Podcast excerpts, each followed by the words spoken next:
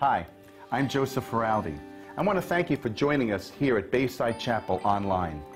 Our prayer is that today's service will be a blessing to you, that will encourage you in your journey with Jesus Christ, and it will help you to see all that God has in store for you. We would love to hear from you on how God is using this ministry to bless you, and we'd love the opportunity to pray for you. Just send us an email at amen at baysidechapel.org. Remember that you can stay in touch with us at any time. Just visit the App Store and search for our app at Bayside Chapel of NJ. Also, if God is using this ministry to bless you, we'd like to give you the opportunity to partner with us financially. Simply go online to baysidechapel.org or use the Bayside Chapel app and choose whatever option works best for you. Enjoy today's message. All right, let me ask you what is or who is that one person in your life who seems like a lost cause? Now, I said one person because probably some of you thought about a dozen people already. I'm sure we have at least one person that comes to mind. Right, for you teens, maybe it's that uh, one bully in school, that foul mouthed tough kid who feels like he's invincible. Or maybe it's that teen girl, that popular girl who gets all the attention for her half naked TikToks. Maybe it's, it's that colleague, the one who lies and cheats in order to get ahead and still has all the favor from all of the higher ups. Maybe it's that uh, angry and antagonistic family member who, at every single family gathering, will make it a point to ridicule you for your faith and to mock Jesus. Or maybe it's that really annoying neighbor, that one who calls the cops when the music is too loud, or the one who has no life, so she makes it her life to know your entire life. Or maybe it's the one whose lifestyle is so different from yours, whose lifestyle is perverse, whose language is raunchy, and whose attitude is anything but inviting. Maybe it's even that politician, that politician whose party and platform and policies and principles go against everything that you stand for and everything that you love. See, we all have at least one person in our lives who is a lost cause. At least one. Well, did you know that there's something that you can do for these lost causes? Did you know that you have something quite powerful at your disposal to uh, effect change in the lives of those that you would consider lost causes? Right? Whether it's that classroom bully or that corrupt businessman, whether it's that uh, home wrecking adulterer or that devious politician, God wants to remind you through His Word that you possess an incredible ability to make a difference in the lives of these kinds of people. This power lies in the simple yet profoundly powerful act of prayer. See, as followers of Christ, we have the invaluable resource of prayer. It's the, the communication strategy that God provided for us to enjoy communion with Him. And it's that powerful tool that God gives us to storm the heavens with prayers for those lost causes and petitions for those prodigals. So this morning, as we jump into 1 Timothy chapter 2, we're going to look at verses 1 through 8.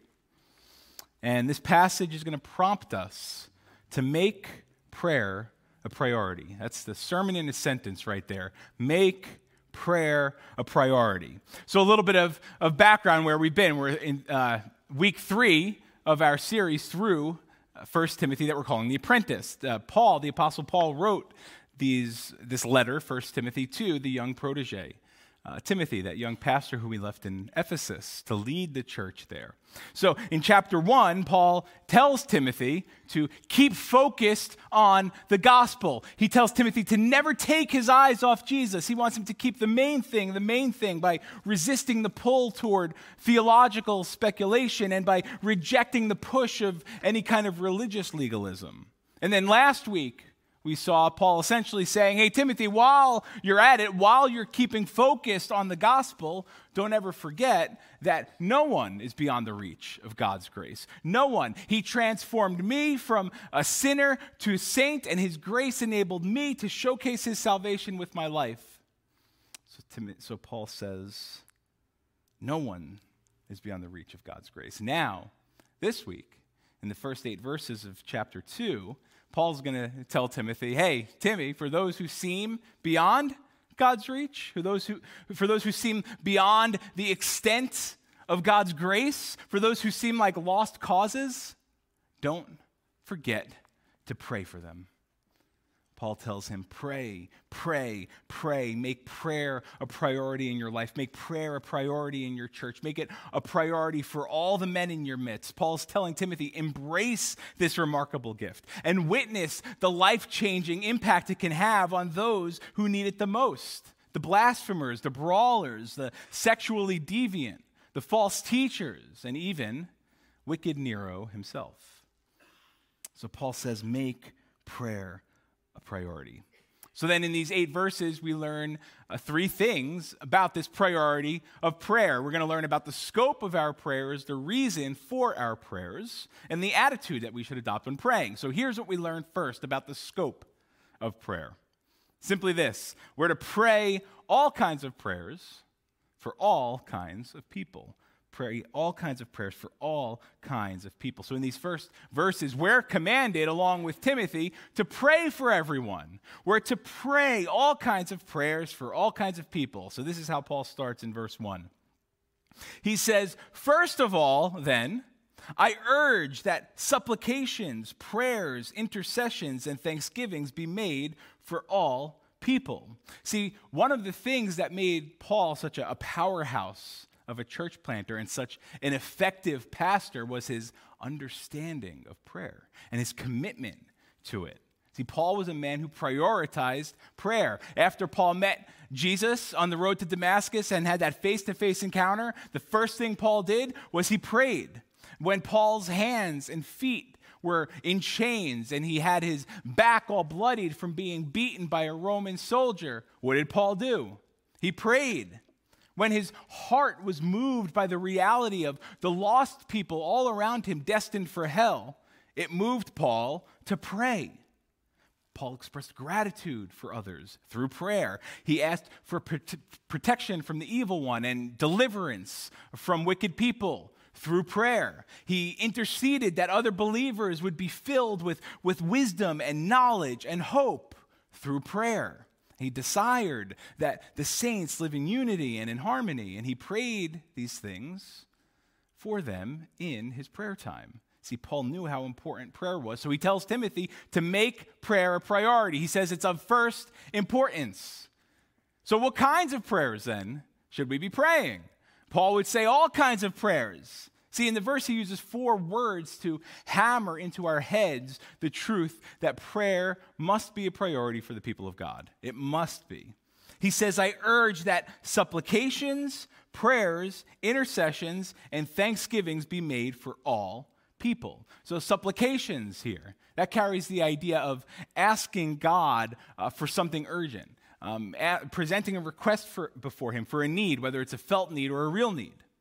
And then there's prayers here. So you have supplications and then you have prayers. Now, prayers here emphasizes what we usually think of when we think of prayer that the sacredness of prayer, that uh, appealing to God based on who He is and what He's done. It's that intimate communion that we get to enjoy with God through prayer.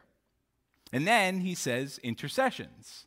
Now, intercessions here has to do with drawing near to God in confidence, not in fear, not in shame, right? And the picture behind the word here is uh, one who, who goes into the presence of the king confidently and asks the king for things on behalf of another.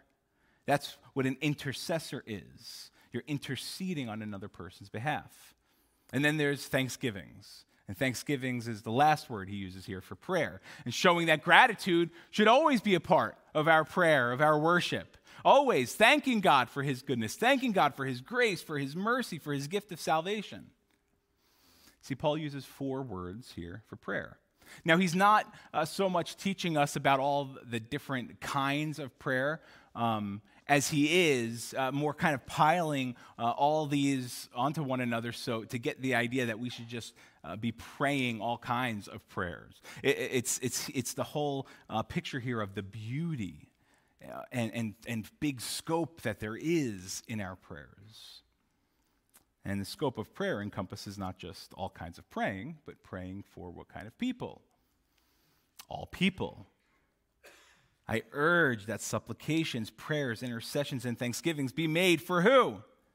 All people, right? All people, then, uh, here it shows and makes it clear that no one on earth is beyond the influence of your prayers. No one on earth is outside of the influence of your prayers. God's love is for all kinds of people. Jesus died for all kinds of people. So if we want to see the gospel transform every kind of person, we must be praying for all kinds of people. So Paul's driving home. Right? We pray for our family. We pray for our friends. We pray for our neighbors. We pray for one another. We pray for our brothers and sisters who are serving across the globe on the mission field. We pray for those who look like us and those who don't look like us, those who vote like us and those who don't vote like us, those who speak our language and those who don't speak our language, those who think like us and those who don't. We're to pray for all people. Then Paul goes on to say, pray especially for those in authority Verse 2 For kings and all who are in high positions, that we may lead a peaceful and quiet life, godly and dignified in every way. Now, you have to understand that for the early church to receive this command from Paul must have been pretty shocking. Um, this was quite a challenge for them. See, we might find it challenging to pray for our politicians, to pray for Biden or AOC or Hillary Clinton or Trump um, or Putin. But when, see, when we consider who was in charge, who was in office when Paul wrote these words, when he wrote this command to pray for kings and those in authority, it makes uh, the command even more fascinating.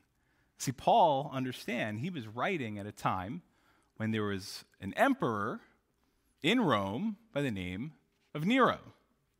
Now, Nero makes all of our politicians look like a bunch of Mother Teresa's.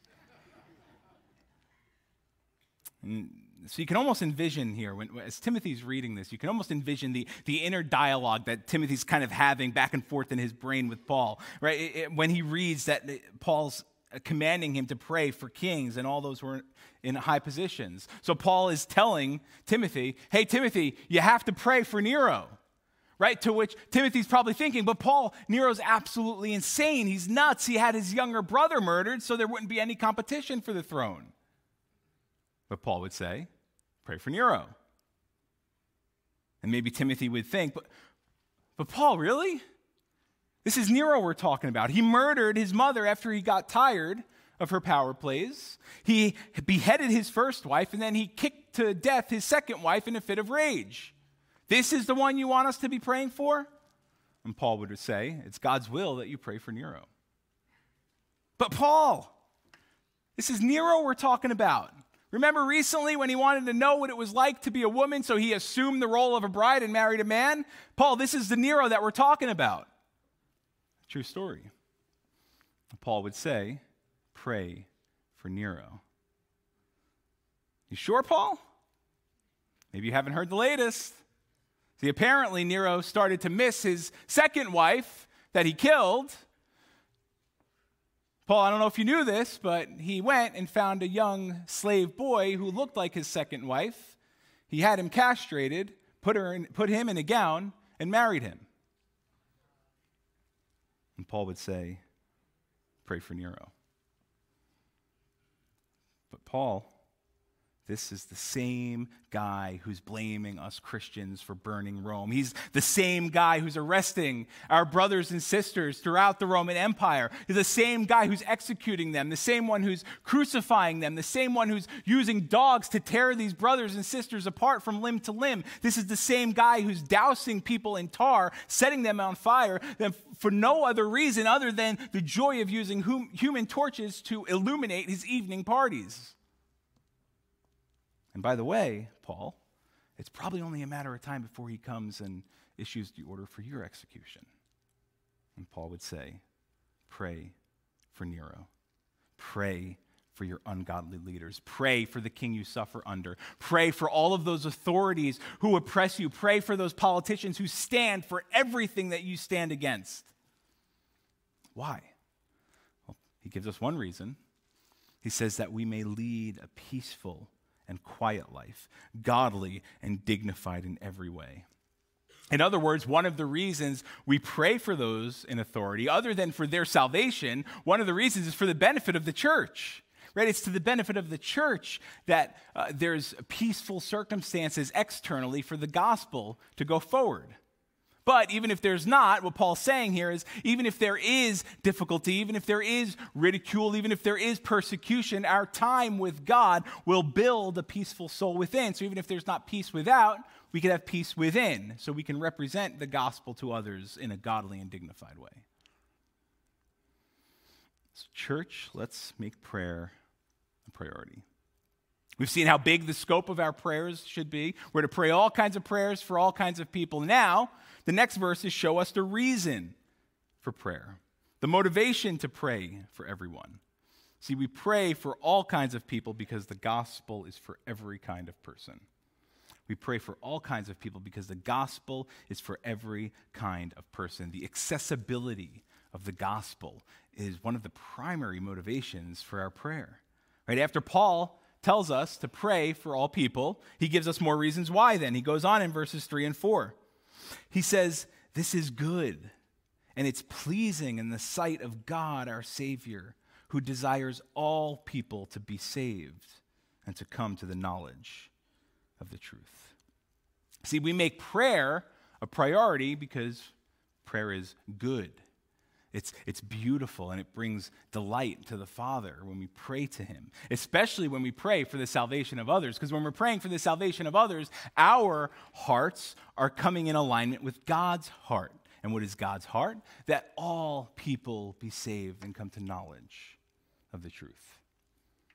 Now, the word knowledge here is not talking about a head knowledge, right? Not just knowing um, stats or details or facts about Jesus uh, but the word knowledge here carries the idea of knowing Jesus, right? The way a wife knows her husband. It's a knowledge that both understands the truth and embraces the truth by faith. And then Paul goes on in 5 and 6. He says, For there's one God, and there's one mediator between God and men the man Christ Jesus, who gave himself as a ransom for all, which is the testimony given at the proper time. See, this command uh, to pray for all people was, at least initially, probably a pretty hard pill for some of these early Jewish believers to swallow. Right? See, you have to realize they were raised in a, a separatist culture where the emphasis was on the us versus the them, the clean versus the unclean, the Jew versus the Gentile. It was this mentality that Paul's writing against. So the fact that God desires the salvation of every soul would have reminded these early believing Jews that God's intention from the very beginning was to redeem for himself a people uh, made up of all nations, of all tribes, of all languages, of all tongues, Jews and Gentiles alike. And Paul says, after all, there isn't one God for the Jews and then one God for the Greeks and then one God for the Romans. There is one God, one God for all. And if there's only one God, there's no other God to whom people can go to for salvation. And then Paul says, so if you follow Paul's logic, remember the, the Jews were um, monotheistic. So he basically is, is kind of uh, create, making an argument. He's going from monotheism and he's bringing it to the specifics of the gospel of Christ. Right? He's saying there's one God so that one God provides salvation, offers salvation to all people. And by the way, that salvation is made possible because of one mediator. Right? There's only one person capable of representing us in our humanity to God. There's only one person able to close that infinite gap that exists between humans and God. There's only one person that can do this, and it's the one called Jesus Christ. He's the perfect mediator because he alone can uh, uniquely identify with both parties, right? Jesus can uh, identify fully with the Father because Jesus is fully divine. At the same time, Jesus could identify fully with us as humans because simultaneously Jesus is fully human. He's like us in every way, yet without sin, as scripture says. Right? So the one God provided the one mediator, and the one mediator gave his life as the sufficient and once for all ransom, through whom all people can be saved by grace through faith. So Paul tells Timothy and he tells us that the gospel of Jesus is the only hope of salvation for every kind of person. And because it's for every kind of person, we should pray that all kinds of people would open their hearts to receive this free gift of salvation. And then, in verse 7, Paul affirms his commitment to the gospel by reminding the church of how the gospel goes out into the world.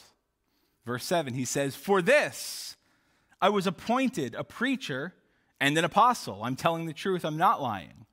A teacher of the Gentiles in faith and truth. So Paul was given this, uh, his threefold mission from God, reminding us that the gospel always requires messengers. See, Paul was a preacher. The word preacher here means herald. He, he, he was a herald. He's one who goes before others to proclaim a message from the king the message that Jesus gave his life for us to give his life to us so he could live his life through us.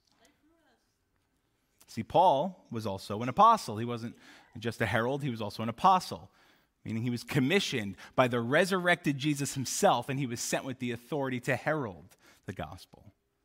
And we're also told, told that Paul was a teacher.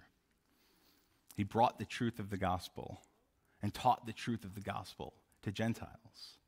So Paul tells us to make prayer a priority. Pray all kinds of prayers for all kinds of people. Why? Because the life saving message of the gospel is for every single kind of person. No one is excluded. See, God's method of bringing salvation to the sinner is through the old school, tried and true methods of prayer and proclamation. It's been happening that way for 2,000 years, and it continues to happen that way. God orchestrated everything in such a way so that the results of the proclamation of the gospel in the world will be contingent upon the prayers of the people in the church. In other words, the progress of the gospel in the world is dependent upon the prayers of God's people in the church. What happens out there a large part of what happens out there is a result of what happens in here. Or not happening in here. See, believer, God has chosen to use your prayers to accomplish his will. It's, it's mind boggling. It, it could hurt your brain thinking about that, how that works. But let me ask you when's the last time you prayed for the salvation of someone who is lost, whether it's a lost friend, a lost family member, or a lost neighbor?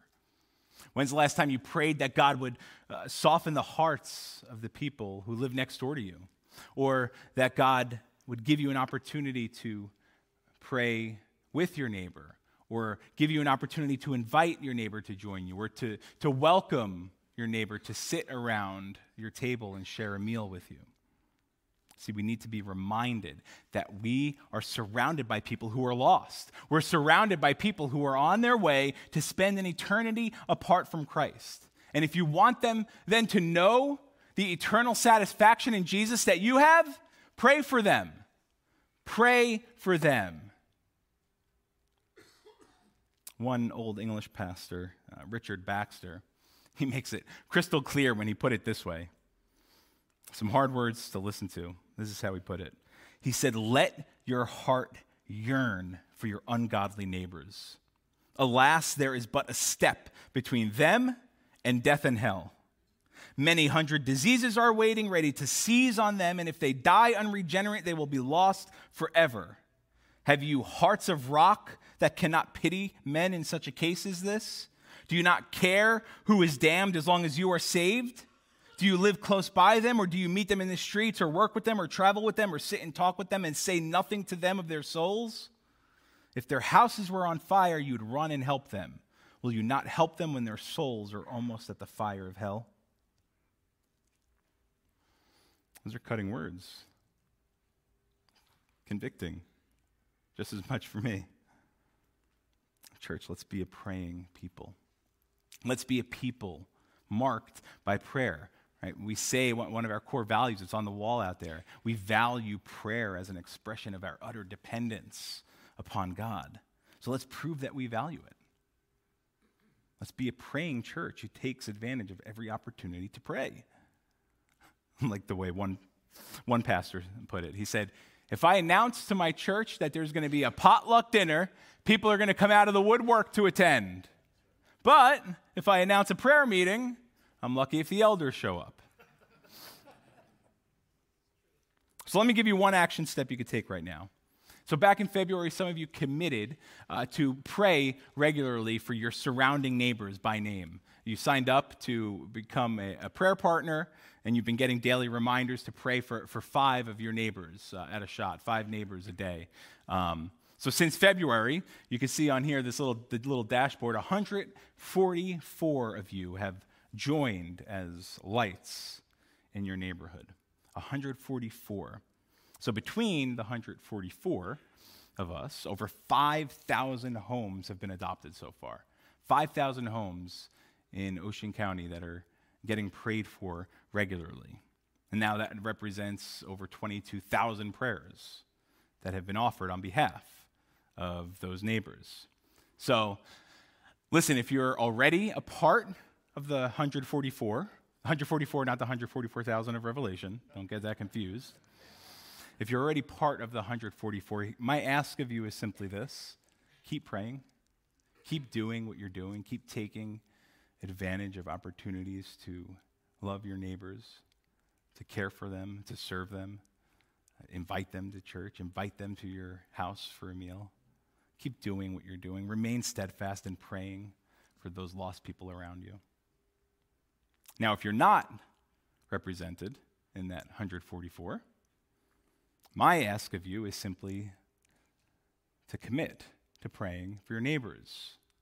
Bring that number up from 144 to 145. How amazing would it be if some years from now we could look at that and see 400, 500, 600 people regularly pl- praying for 100,000 homes in our county? Now, if you want to sign up, you can do this in one of several ways. If you're quick and tech savvy, you could scan one of the QR codes behind you that will uh, send you right to our prayer partner page. Um, we did last time we did this it was a little challenging. So we made this even easier because another way you could go sign up for to become a prayer partner is simply go to www.baysidepraise.org baysidepraise.org and you could sign up to be a light in your community right from there so, my ask of you is if you haven't done this, will you commit to it? Will you make it a priority to pray for your neighbors? Because remember, the progress of the gospel in the world is dependent on the prayers of the saints in the church. So, in this passage, then, we've seen the scope of our prayers, right? We're to pray all kinds of prayers for all kinds of people. And then we also see the reason for prayer, the motivation here to pray for everyone. We're to pray for all kinds of people because the gospel is for everyone, it's for every kind of person. And now in verse 8, real quick, we'll look at this. Paul shows us the attitude of prayer. We see the attitude of prayer, and that's to pray from a posture of holy surrender. You pray from a posture of holy surrender. Verse 8, Paul says this. I desire then that in every place the men should pray, lifting holy hands without anger or quarreling. So we see here how important the condition of our heart is when we're uh, approaching God in prayer, when we're engaging God this way. See, it was customary for Jewish men to pray with their arms extended and with their palms facing up toward the heavens. This was uh, a symbolism, uh, a symbolic of submission, symbolic of, of surrender. But the emphasis here is not so much on the posture of the body, really, the emphasis here is, is on the posture of the heart. See, Paul says that the posture of prayer includes holy hands. Holy hands, meaning clean hands, untainted by sin, unstained by sin. Now, at first glance, that might intimidate us because when do we go to God never feeling like we're, we're completely untainted and unstained from sin? But remember, it's the Christ in you who makes you holy. It's the Christ in you that makes you uh, blameless and pure and righteous and untainted from sin. So when you go to God, you're going in the righteousness of Jesus Christ. So you have the holy hands of Jesus. And this all has to do here with, with going before God in purity. Then, Paul says that this posture also excludes two things it excludes anger and quarreling. See, whereas uh, lifting up holy hands had to do more with being pure before God, here, these words, anger and quarreling, have more to do with teaching us to be at peace with others. So, not purity before God, but peace with others. And now, one of the things that we can't ignore, um, what Paul's started doing in the beginning of chapter 2 is he started giving Timothy instructions for public worship. So, what you're going to see in a lot of First Timothy um, is how the church is supposed to function, um, how a local church like Bayside Chapel is supposed to function in a healthy way. Um, but was, and notice then, that being the case, notice that Paul stresses um, who this command is directed at initially, uh, uh, of first importance. See, it's directed toward the men. It's all toward the men. That means the men of the church need to be leading by example. That means the men of the church need to be praying men. It's God's desire and design for it to be this way, right? So Paul's saying to Timothy, Timothy, pray. Don't forget to pray. Encourage the men around you to pray. A man's place is on his face before God. The ministry of the church is going to be fueled by the prayers of the people, including and driven by the prayers of the men. So we're to make a priority of prayer. We pray all kinds of prayers for all kinds of people, and we pray for all kinds of people because the gospel's for anyone.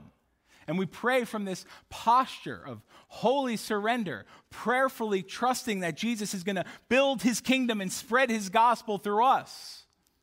As has been said before, much prayer, much power. No prayer, no power. Make prayer priority. Pray for your unsaved friends and family. Pray for your neighbors. Pray for your coworkers. Pray for your children and your grandchildren. Pray for the gospel to transform those in our communities, in our own backyards, and that the gospel would go and transform people in communities across the globe where we have missionaries. Pray for our missionaries. So there's a story, true story, uh, back in 1980, there was a, a pastor uh, in the 1980s of a small church in Romania. At that time, Romania was um, under communism. So the pastor, Laszlo Tokes, he led this uh, small congregation, this small group of oppressed Christians um, in, in his little church. And the former pastor, the one who Laszlo re- replaced, the former pastor, the previous pastor, had no problem uh, wearing all the communist garb and, um, ref- and not saying certain things about the gospel because it would offend the communists. He had no problem doing that. But when Tokes became pastor, he spoke out against the injustices. He spoke for the gospel, and then soon what happened was his church sanctuary began to fill. More and more people started coming. Membership grew from 40 people to 5,000 people. And then obviously there was a lot of bad attention too. Right? Tokes was regularly threatened by government agents. And one evening, uh, the police were even dispatched to his house to evict him, kick him out of his house. Well, when the police got there, word um, quickly spread, and all of a sudden, hundreds of Christians poured out of their homes and started surround, surrounding Tokes' home, created a wall of protection around his home, and they stood there day and night lighting candles, praying, singing hymns. And then after a few days, uh, police finally broke through. Um, they broke through that, that, that wall of protection and they arrested Tokes. So the Christians then decided to march down to the police station where they took him. They just brought it down there. So as they're marching toward the police station in, in uh, the center of town, more and more people see them marching. They start coming out of their houses. And then by the time you get to the city hall, the crowd at this point is swelling to 200,000 people. The Romanian army sent in troops. They opened fire on the crowd. They killed 100 people, injured lots more. But still, the people their, uh, held their ground. And then, in, in the midst of that crowd, was another local pastor. He stood up to address the people, and his address began with these three words He said, Let us pray. Let us pray. Then, in one uh, spontaneous motion, the mass of these people farmers, teachers, students, doctors, and ordinary working people they all just fell to their knees and they recited the Lord's Prayer. Within days, this prayerful protest spread all the way south to Bucharest. And then, a short time after that, the communist government that had ruled Romania with an iron fist completely toppled over. And since then, the gospel has been spreading throughout Romania. See, those prayers of, of, those Romanian saints some 30 years ago have affected this very church. Because now we uh, make it a priority to support missionaries in Romania and to do missions work in Romania. So, my charge to you earlier was to pray for your neighbors. I didn't give you a second charge. It's to pray for our missionaries. Pray for all of those missionaries that we support. If you want to know which missionaries we support, you can go to our website um, and take a look there. But pray for them. Pray that the gospel would go forth and land on ears to hear and hearts to receive the truth of Jesus' life, death, and resurrection and all of the glorious implications of that. So, church, will you commit to making prayer a priority? Will you commit to praying for your neighbors? And will you commit to praying for the missionaries that are so closely tied to us here? Would you stand as we prepare our hearts for a final song of worship? Father, we thank you so much for who you are. Lord, we thank you that we can come to you in confidence and in boldness in prayer. Lord, thank you that we don't have to shy away from you or be fearful of you, Lord, but that we approach you the way a helpless babe approaches their father. And God, we acknowledge that this is made possible only because of the work of Jesus on our behalf. That Jesus lived the life no one could ever live, that he died the death that every single person deserved, and that he rose in victory over the twin enemies of sin and death. And Lord, I, I pray, God, that the truth of the gospel would, uh, would motivate us, that you'd put uh, such a deep stirring in our souls to reach out to those who don't know you, to pray for them, to care for them, to love them, to show them the love of Jesus, to be the hands and feet of the gospel to them, and to communicate with our words the message of Jesus' life, death, and resurrection, and all of the beautiful implications as a result. Lord, so I pray for all of those lost in our communities and all of those who uh, have yet to come to salvation uh, in Romania and all, all, the other countries um, where uh, you've enabled us to support missionaries. Lord, I pray, God, for, uh, for revival to happen. Lord, I pray that so many who are far from you would come to know you as a result of the proclamation of the gospel and as a result of the prayers of your children. Lord, help us to fight all of our battles in prayer. And we pray these things in Jesus' magnificent name. All God's children said,